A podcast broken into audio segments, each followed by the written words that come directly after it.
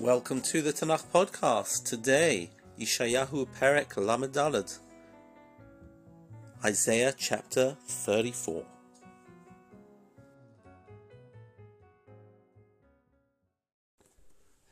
Today we'll discuss chapter 34. I'm going to talk a little bit about the content and then give it a little bit of context. The chapter is about Edom and the demise of the kingdom of Edom. And the chapter starts off, it seems like, about all the nations. If you if we begin in Pasuk Aleph, we say Kirvu goyim lishma ulumim hakshivu. All the nations, listen up. Tishma haaretz mloa tevel v'chol tzetzaeha. Right? It sounds like Hashem, Lashem haaretz mloa tevel v'yoshveva. The same thing. Tishma haaretz mloa. Let the earth and everybody hear it. Tevel v'chol tzetzaeha. Ki ketzef Lashem alagoyim. God has anger against the nations, v'chema al kol tzva'am, and He's furious at them. Hichrimam natnam latevach. He has consigned them to slaughter, and he talks about their slain will be left dying, their corpses will mount, their hills will be drenched with blood. And not only that, but there's almost like this sense of a um, a total global apocalypse because he now says, "Vanamaku kol hashamayim," all the heavens shall dissolve. Vinigolu kesefer hashamayim. The heavens will be rolled up like a scroll. Scroll.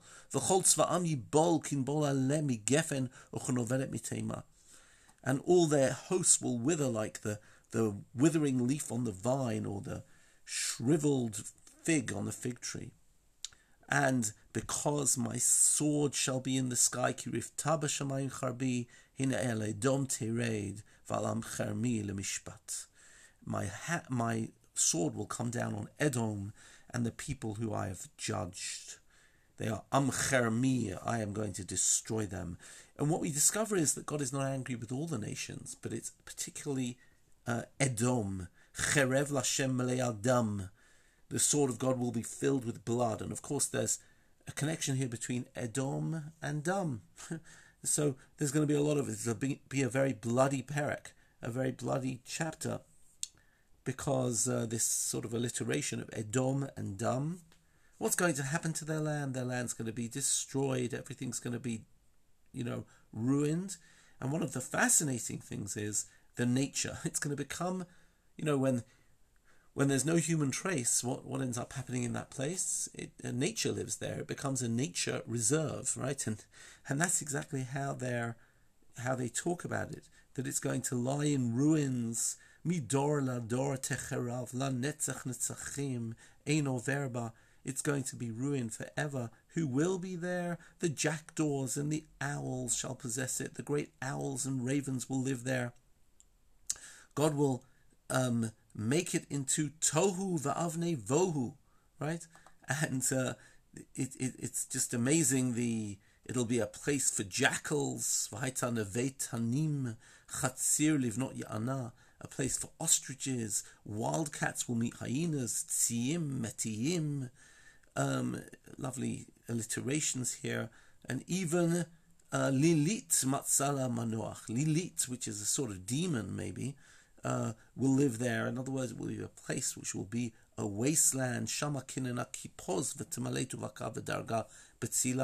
There the snake shall nest and lay its eggs, and they'll brood and hatch in its shades. Uh, that will be the place. There won't be any people there, but there will be the buzzards. And we've got these very rich descriptions of birds and animals, most of them pretty dangerous and scary, non kosher birds. Um, and they really want to say that these people will be replaced by this sort of, as I say, nature reserve. Um, by the way, that it's going to be an absolute contrast to chapter 35, where we're going to describe exactly the opposite in Jerusalem, how Jerusalem might have become, you know, destroyed in a bit of a wasteland, but now it's going to be revived, and that's going to be chapter 35. So this is the uh, the chapter, this is the content, but I want to talk a little bit about the context. Why have we got a prophecy of destruction in particular? at this point in, in time about Edom. What is uh, so special about Edom? And what I'd like to say is, first of all, we have a long history with Edom, a rivalry with, with Edom which begins with Esav and Yaakov, the terrible rivalry and the fear and the fright between Yaakov and Esav, Esav who Edom, um, and we, if we take it to this particular period, one of the places that we hear about this is in the opening Nevuot al of the book of Amos, where there he says, Edom has three sins, but for the fourth I will not forgive. Al rodfo becherev achiv, because they pursued their brother by the sword, v'shichet rechamav, and they exhibited no mercy. Esav is our brother, and the Edomites exhibited no mercy, because they kept hatred of Bnei Israel forever. Now, interestingly enough, in the Torah, for example, in Sefer Devarim, when Israel is traveling through the wilderness, we ask for passage from Edom and they refuse us. And the Torah tells us, God instructs us, don't fight Edom. Right? Atem ovrim b'gvul achechem b'nei Esav. Esav is your brother, right? And he says, Nishmartem ma'od, be very careful. Al titgaru bam, don't provoke war. Because Yerushal Esav natati et har Esav is our brother. Esav has rights to their land. And therefore, and even later we say, uh, Lot ta'ev edomiki achichahud. Never despise the Edomite because Edom is your brother. So we definitely have this idea that um, we are meant to treat the Edomites. Edom, by the way, lives in the Arava, the desert, Petra, the, the lands uh, south of the Dead Sea, all the way going down to Eilat. Those are the lands of Edom. However, it seems like in the immediate period that we're talking about, there was quite a lot of violence between Israel and Edom. And what I'm referring to is a situation in which, um, first of all, with the fall of um, King Achav and King Yehoshaphat, we read in Malachim Bet Perek Chet, Biyamav Pasha Edom yad Yehuda.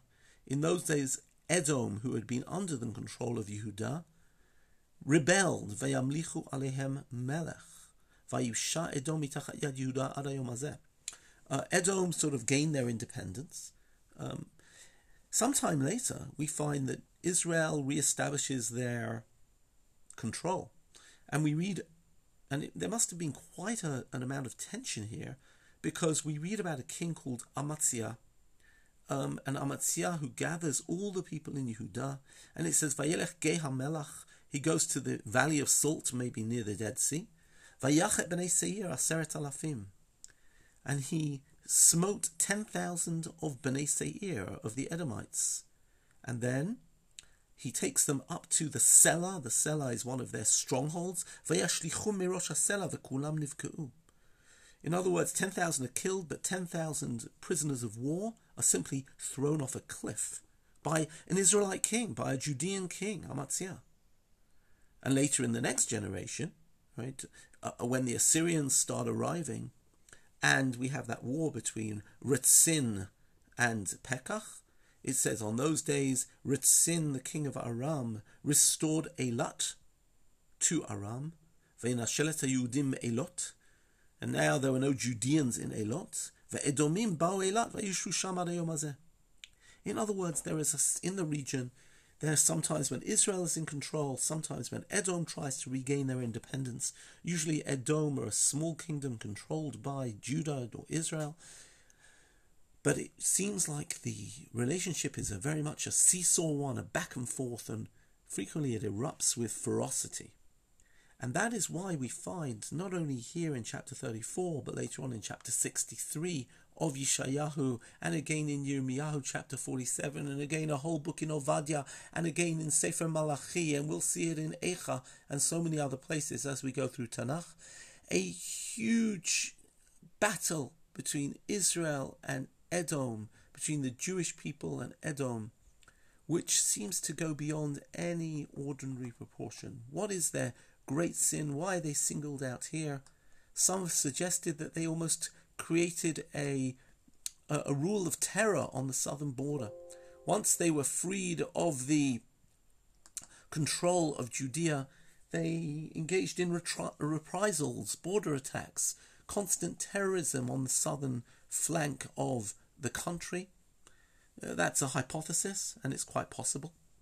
We know that after the Churban Habayit, Edom moved into the southern Hebron hills, even north of Hebron, to the area of, of, of Beit Zur, uh, what is today Karmei Tzur, um, and the Edomites took over a whole area of southern Israel. Whichever way, there is a very, very, very intense rivalry, just like there was between Yaakov and Esav, between the kingdoms of Yehuda and the kingdom of Edom.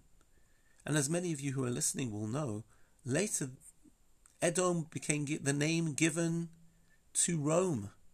So suddenly the struggle for the destruction of the first of the second temple between Israel and Rome got wrapped into all of these nevuot about uh, Yehuda and Edom, and then later, after Rome took on Christianity, Edom becomes a code name for Christianity, and therefore you will find in loads of medieval piyutim and other and kinot all the rivalry between Israel and Christianity, between Judaism and Christianity, is wrapped into the rivalry between Yaakov and Esav, and Yehuda and Edom, and Israel and Rome, and then Judaism and Christianity. So this is quite the historic um, tension, the historic violence, the historic rivalry between these two forces, between these two brothers, and therefore maybe that gives a bit of context in some way to this chapter. Out of all of the nations, it seems like there is this particular, the person who should be our brother, the nation who should be acting in a brotherly way, acts in such a violent way.